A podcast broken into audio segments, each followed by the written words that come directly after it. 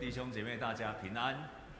让我们跟左边、右边的这样跟他祝福，这样跟他祝福，祝福你经历天父的爱。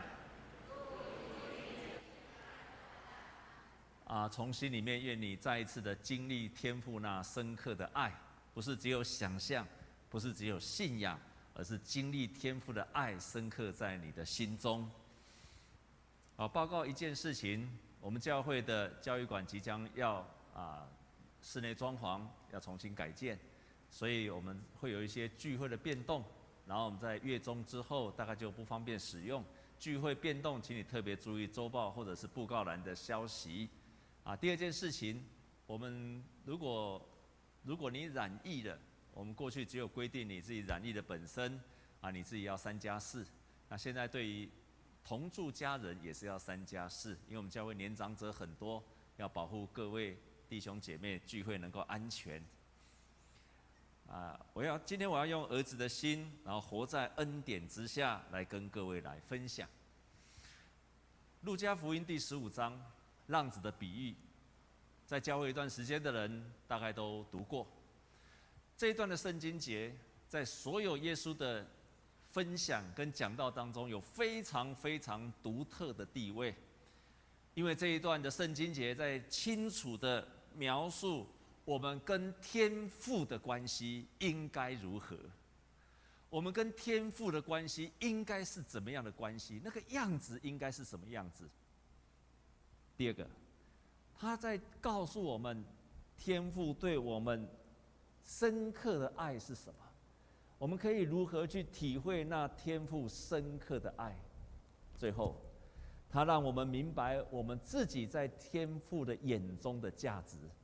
所以这一段的圣经节，为什么全世界的基督徒都超喜欢的？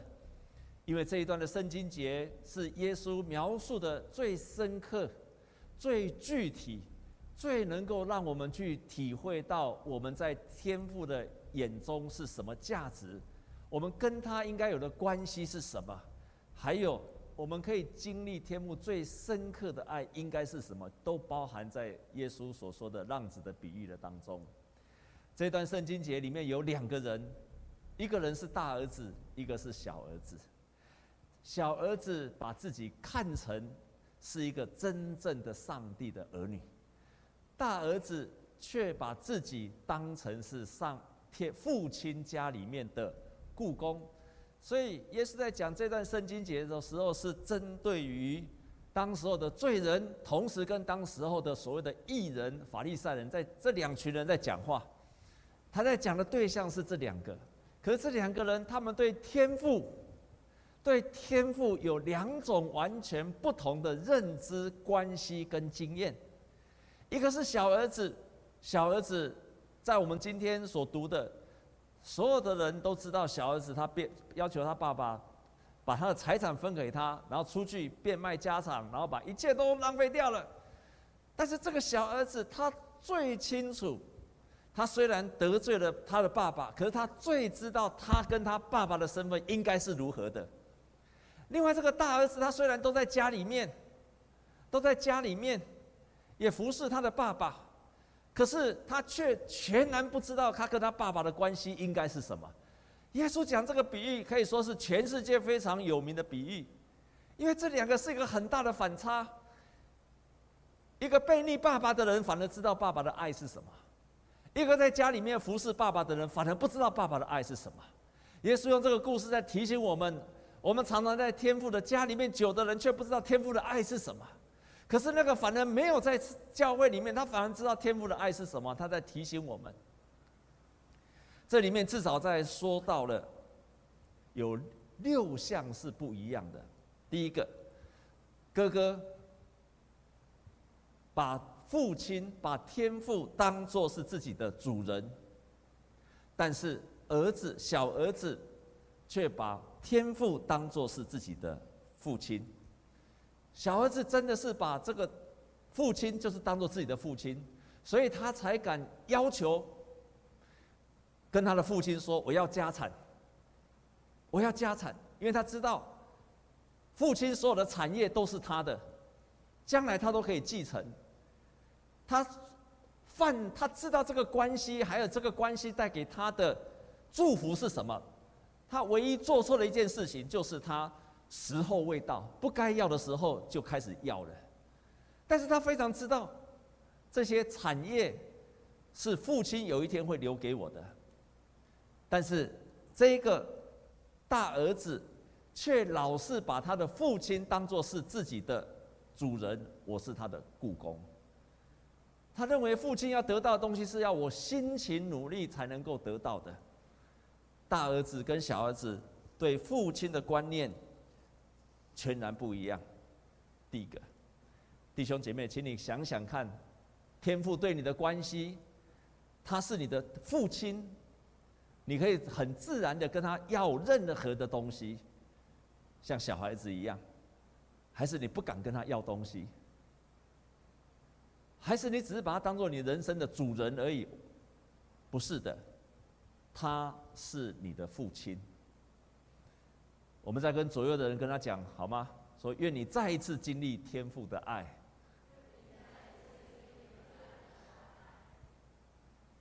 第二个不一样的地方。弟兄姐妹，请你在一边听的时候，一边想你自己。你在想到上帝的时候，你到底是怎么去看上帝的？第二个不一样，是因为大儿子他认为他要做行为出来，父亲才会高兴。他要有一些行为出来，父亲才会高兴。但是这个小儿子不一样，他是因为他跟天父的关系，所以简单讲，他是因为恩典。是因为全我今天会得到上帝的爱，不是因为我做什么，全然是上帝的恩典，全然是上帝的恩典会临到我们。你不用做什么，上帝的恩典会临到我们的身上。好几次，有些人来教会一段时间，特别是年长的，都有这个观念。他们来教会一段时间，我常常问他：“你为什么还不受洗？”他们常常回答说：“我不够好，我不够好。”所以我不能够受洗，我的行为不够好，我表现不够好，所以我不能够受洗。在座弟兄姐妹，如果你有这样观念的，请你把这个观念拿掉。我们今天能够经历上帝的恩典，并不是因为我做多好，乃是在于因为我跟他有关系，我跟他有关系，所以他对我很好。这是第二个不同。第三个不同，一个是认为我必须遵守。法律，我要过圣洁，我必须遵守这些规定。但是另外一个不是，他喜欢遵守这些规定，是因为他愿意从心里面遵守这些规定。他从心里面喜欢遵守这些规定，而不是被要求要遵守这些规定。这两个带来截然不同的。弟兄姐妹们，你开车的时候会不会超速？你开车的时候会不会超速？速限九十，速限一百，会超速的人请举手。哦，教会这么多，跟牧师一样啊。我的牧师娘是从来不超速的，从来不超速的。我是偶尔超速。他从来不超速，他是从心里面乐于遵守这些，因为他觉得遵守这些就是他乐于遵守。我是不得不遵守，所以偶尔超速。车子很少的时候，我就超速。我再讲一个，举一个例子。最近俄罗斯跟乌克兰在打仗，结果乌克兰乌克兰开始反攻，开始胜利了，俄罗斯人开始越来越节节败退。普丁发布了一个命令，那个命令就是全国要征召来当兵。发生了什么事情？征召当兵，结果俄罗斯发生什么事情？逃的逃，跑的跑。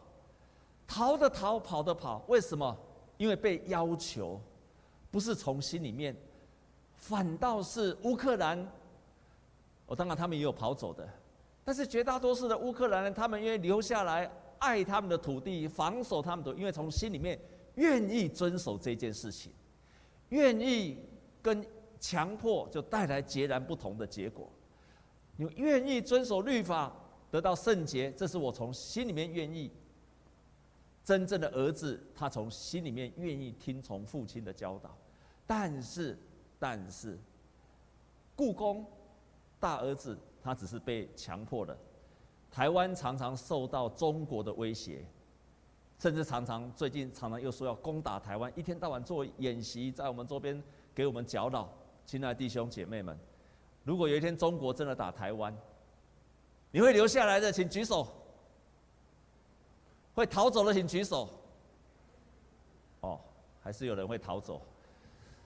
我一定会留下来陪你们。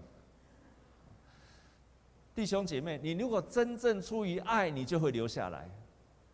你对这个土地没有感情、没有爱，对你身边的人没有爱，你就会逃走了。这是同样的道理，同样的道理。这是第三个不同。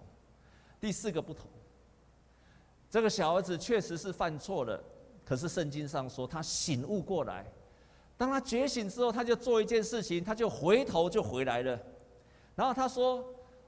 我的父亲家里有那么多的雇工，粮食有余，我反倒在这边要饿死吗？他犯错了，醒悟过来就回转回来了。可是雇工不是这样的，雇工呢，他发现他自己犯错了，你知道他做什么事吗？逃走。他逃走，因为他知道回来会被处罚。这个是对上帝截然不同的想法。我们也都会犯错，可是。上帝的真正的儿女，他犯错的时候，他会回转回来，因为他知道他的天，他的父亲一定会，一定会接纳他。可是故宫，他犯错了，他就逃走了，他就离开了，他就不想要了，不要这个家了。这是截然不同、截然不同两个身份所带出来不同的结果。故宫就会放弃了。但是神的儿女就会真正的、真正的继续留下来。第六个、第五个，一个服侍神是来自于别人的要求，而另外一个服侍神是来自于感谢。这个大儿子后来非常的计较，非常的计较。他说：“我，他跟他的爸爸讲一句话，说我服侍你这么多年。”我服侍你这么多年，小儿子他离开家之后，他醒悟过来，第一件事情说我要回去，然后他跟要跟他爸爸说：“爸爸，从今天以后你把我当成雇工吧。”意思就是说我从今天开始我也要服侍你，我也要服侍你。所以成为神的儿女会两种不同的，有些人出于服侍，他会觉得是被勉强；有些人在服侍上帝是出于感谢。心心里面充满了很大的感谢。最后一个不一样，就是大儿子很害怕享受，而小儿子回来之后，爸爸跟他一起享受。大儿子他跟他的爸爸说：“爸爸，我跟你在你那么多年，我服侍你那么多年，你却从来没有杀过一头羊、一头牛。”让我跟我的好朋友一起欢乐，而这个儿子回来，你就杀了一头牛，要跟他一起欢乐。弟兄姐妹，我请教你一个问题：如果这个大儿子跟他的父亲说：“爸爸，请你杀了一头牛，让我跟我的那些好朋友一起欢乐。”你猜他爸爸会不会做？一定会做。可是因为哥哥把自己当做雇工。所以他从来不敢跟父亲提出要求。他，你是被请的人，你是一个雇工，你怎么敢跟主人说：“主人啊，请你杀一头牛，让我跟我的朋友一起欢庆嘛？”你敢吗？他的心里面把自己当成雇工，他就绝对不会提出这个请求。可是儿子会做这种请求。这六点，你来检视。你跟天父的关系是什么？他是你的父亲，还是他是你的主人？你今天能够有经历上帝的救恩，是因为你的行为，还是因为上帝的恩典？你乐于遵守上帝的话语，是被勉强的，还是你心里很喜欢的？你一旦犯了错，你想要离开神，你想要离开教会。还是你犯了错时候，你知道了，你会想回头。你服侍上帝是因为人家要求你，还是你从心里面感谢上帝？你在家，你对上帝祷告，你敢跟上帝说：“神啊，我要丰盛的生命，我要各样的丰盛。”这个只有儿子才敢提出来，故宫不敢提这个要求。耶稣在这个世界上，常常跟很多罪人在一起享受欢庆、快乐。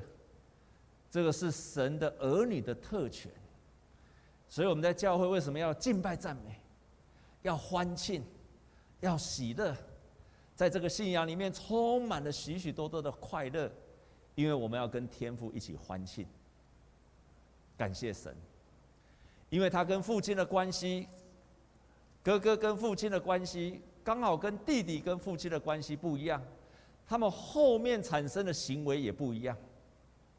后面的行为也不一样，他们对人的行为也会不一样，对弟兄姐妹的态度也会不一样，至少有四个不一样。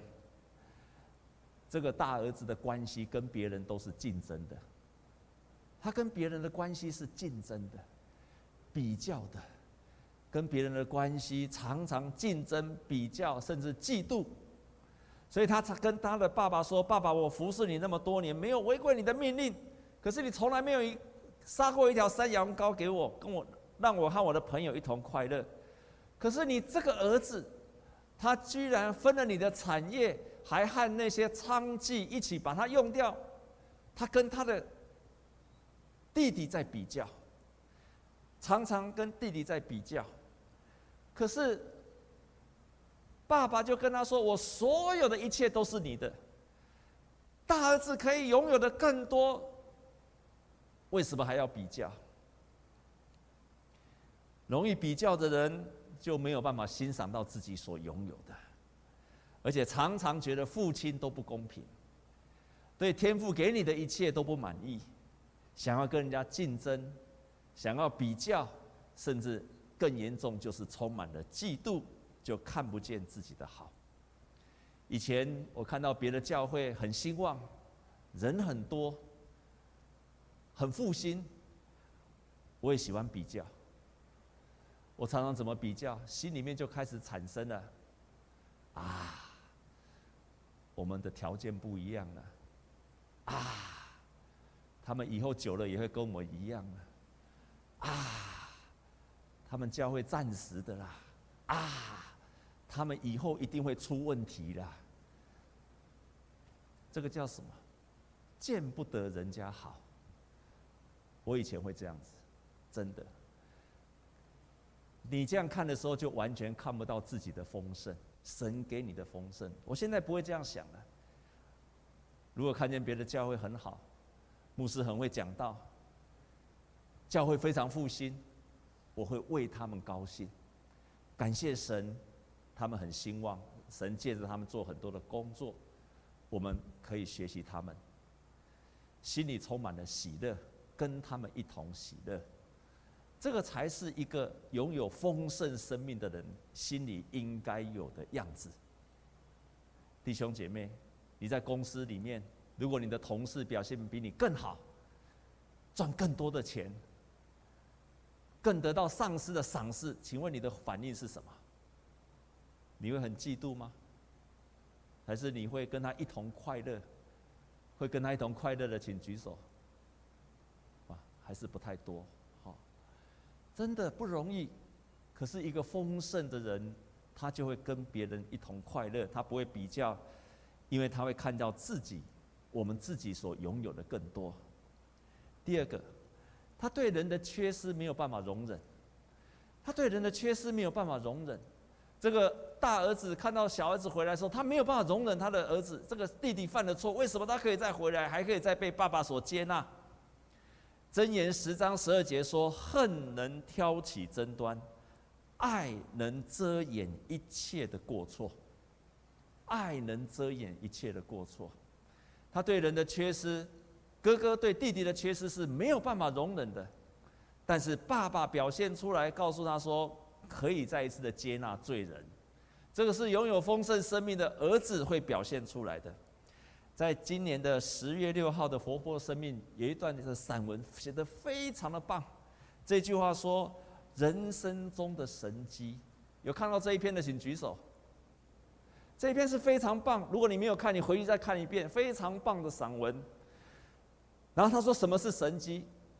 与人相遇就是人生中的神机，与人相遇就是你人生中的神机。换句话说。”那个与你相遇的人，就是神机的开始。所以你要第二个，他说你要用爱和忠心对待所有的人。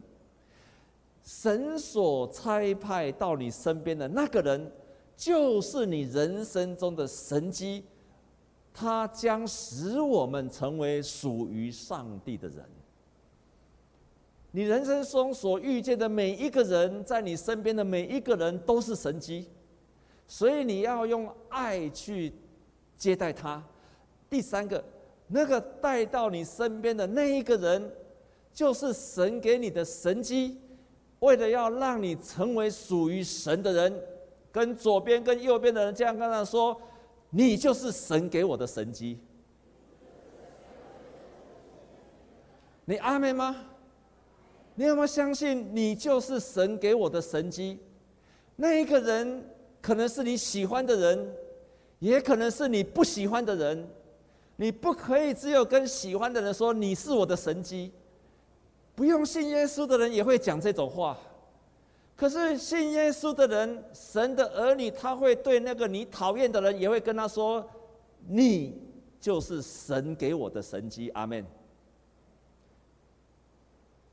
难不难？很难。你敢对你身边所有的人都说你就是神给我的神机的人，请你把手举起来。所有的人哦，所有的人哦，好人坏人，身边所有的人，你都可以对他说：“你是我生命中的神迹的人。”请举手，举手啊！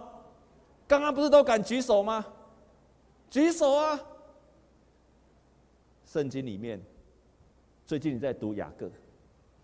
雅各奔走他乡去投靠他的舅舅拉班，发生了什么事情？二十年的当中，这个舅舅照理说舅舅应该接纳这个外甥，可是，在二十年的当中，雅各在他的手下，这个舅舅改了他二十次的十次的工资，十次的工资，一直改，一直改，一直改。绝对没有调高了，一定都调薪调低了。物价指数涨了，他也不调了。改了十次的工资，你想想，老板一直跟你调薪调薪，不是调上是调下。月薪从四万，二十年之后变两万，你受得了吗？还有，本来结婚的时候说明明说是小女小女儿，雅各爱的是小女儿，叫什么名字？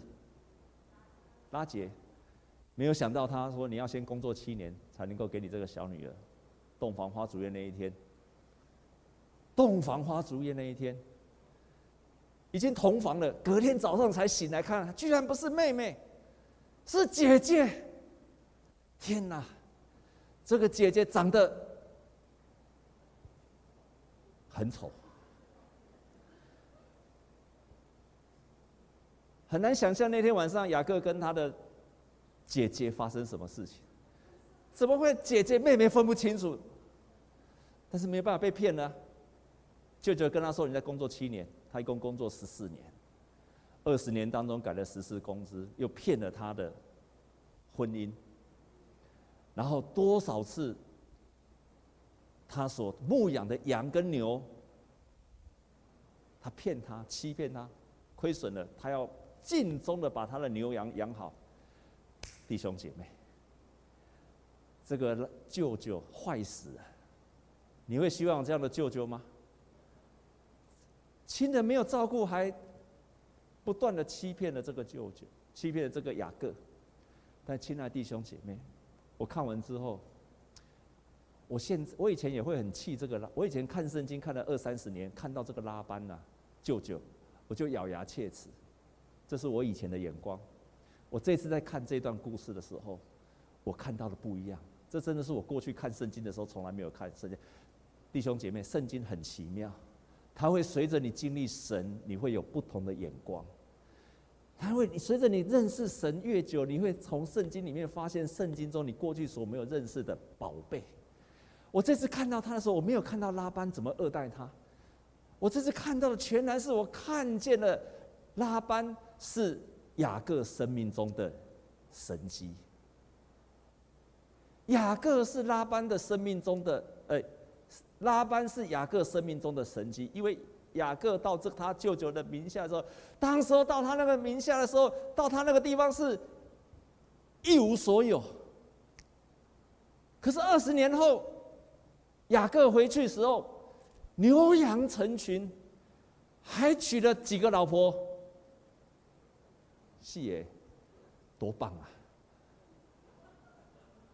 还有几个儿子，十二个儿子。你看看，虽然这个舅舅苦待雅各，可是雅各却越来越兴旺。弟兄姐妹们，神差派在你身边的人，就是你生命中的神机了，都是神机的。如果你找到一个对的对应的方式，它就是你的神机。阿门吗？你愿意今天回去之后，看待你身边所有的人，你就开始宣告说：“他就是我的神机了。”你愿意这样做的，请举手。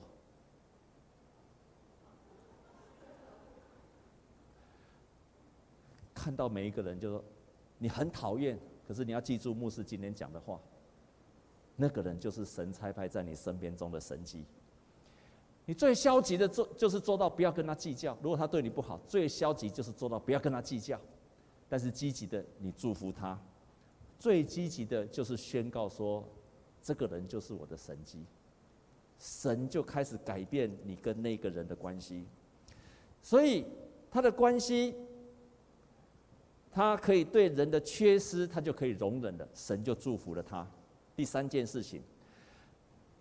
大儿子对于权柄的管教是感觉到痛苦的，父亲劝勉这个大儿子叫他进来，他就是硬是不是不进去，就是不肯进去，因为他是非常的生气，不喜悦管教。但是一个真正的儿子是喜悦管教的，他知道父亲管教我是为了让我得到祝福，是为了让我好。可是不是儿子在一旦是父亲管教的时候，他已经就说这个爸爸是偏心的，他是要攻击我，他是批评我，为什么不不为什么偏偏要管我？为什么不去管弟弟？为什么不管别人？就是偏偏要管我？可是一个真正的儿子，他会觉得这个是神父亲在祝福我的。最后一个，一个雇工对于爱是有条件的，是有条件的，所以。他没有办法去爱他的弟弟，因为是有条件，除非弟弟跟我一样要这么努力，我才可以爱他。这个爱是有条件的，是在于说你做了什么，我才能够这样对待你。可是一个真正的儿子，这个爱是可以无条件的付出的，是愿意奉献的，因为他发现到自己生命的丰盛。亲爱的弟兄姐妹们，我们要立志重新夺回天赋儿女的身份。要立志夺回天父儿女的身份，这边有四个提醒。我们立志要让我们每一天成为一个活在上帝恩典中的儿女。第二个，你要拒绝仆人的心思意念。在服侍的当中，如果你觉得都是人家叫我服侍的，把这个心思意念拿开吧。拒绝仆人的心思意念。第三个。要寻求饶恕，去恢复儿子的心。任何一个人，如果那个人苦待你的，学习饶恕他。最后一个，我们要求圣灵来帮助我们。我们在地上父亲的关系，常常会决定了我们如何去看待我们天父的关系。你在这个世界上，你跟你父亲的关系，也常常会定义成你如何看待天父的关系，还有会定义。你如何看待引导你的人？牧师也好，长官也好，领袖也好，公司老板也好，常常是你在地上的父亲的关系，也决定了你跟你的那些你的上司、领袖、长辈的关系。但是另外一方面，你跟天父的关系，也会影响你在世界上，也会影响你在世界上跟你父亲的关系。也会影响你在世界上你如何看待你的父亲，还有跟他的关系。这个关系会因为你认识天父的爱之后，会改善你在世界上跟你的父亲还有母亲的关系。我在上一次的讲道告诉你，我的爸爸在上个月过世，他离开这件事情。我充满了感谢。每次想到我爸爸离开，感谢到会掉眼泪，非常的感谢上帝。因为我决定带领，从什么时候开始？我从二零零八年第一次决心要带领我爸爸认识神，十四年，十四年，零八年到二二年，我可以跟你讲。为什么我想要带领他？因为我重新不再看待他是我的父亲，把他当成我要传福音的对象。这个我上次也有说过。当这个意念一改变的时候，非常奇妙。我只是把定位他是我要传福音的对象。所以我们在幸福小组都要对 base 的，都要给他吃好吃的，带他去玩，要亲切的接待他。我就带着我爸爸到处玩，到处吃。秋天到台北之后，我继续带领他到这，我起码带领他到过二三十个非常好玩的地方，好吃的，我每次都要做功课，尽心尽力的带领他。就这样子，当我爸爸在离开之前，他有一天跟我说，他说：“谢谢你。”谢谢你，我很感谢你带我到处去走走，因为后来我爸爸完全没有办法动了，他就记住我曾经带他到哪里的弟兄姐妹们，你可以想象一个儿子听到父亲对自己的感谢，在那一刻，我的心全然得到释放，恢复了跟我爸爸的关系。我爸爸没有对我不好，可是他受日本时代的的教育。对我们都是小时候都是打骂的，但是那一刻，我们恢复了真正的父子的关系，不是名义上的关系。他开始交代我很多的事情，把他的软弱跟我说。我们成为了个非常亲密的关系。因为这样的关系，他对我不再唠叨，不再啰嗦，没有事不会随便打电话，因为他知道我很爱他。天上跟天上父亲的关系，会影响我们在世界上跟你的母亲、你的父亲的关系。愿神祝福我们。你在这个世界上，也许你有非常疼爱你的父亲跟母亲，你享受过这一切，恭喜你。可是，也许有一些人，你在这个世界上，你所经历到的父亲是缺席的，母亲是不在的。甚至有时候，他们可能是父亲、母亲是在的，可是你跟他却是破碎的关系，没有和好的关系，只有名义上的关系，如同大儿子跟他的父亲名义上的关系而已。弟兄姐妹们，愿上帝帮助我们，因为跟天父的关系恢复了，我们也恢复了地上跟所有人的关系。我们同心来祷告。亲爱的主，我感谢你，谢谢你，你乐意的跟我们建立那最亲密的关系。你看我们是有价值的儿女，你我们这种价值在你的心目中从来没有改变过。你也渴望跟我们经历到那最深刻的爱，感谢你，亲爱的天父啊！愿你今天让所有的弟兄姐妹来到圣殿的弟兄姐妹，他们再一次经历到天父的爱。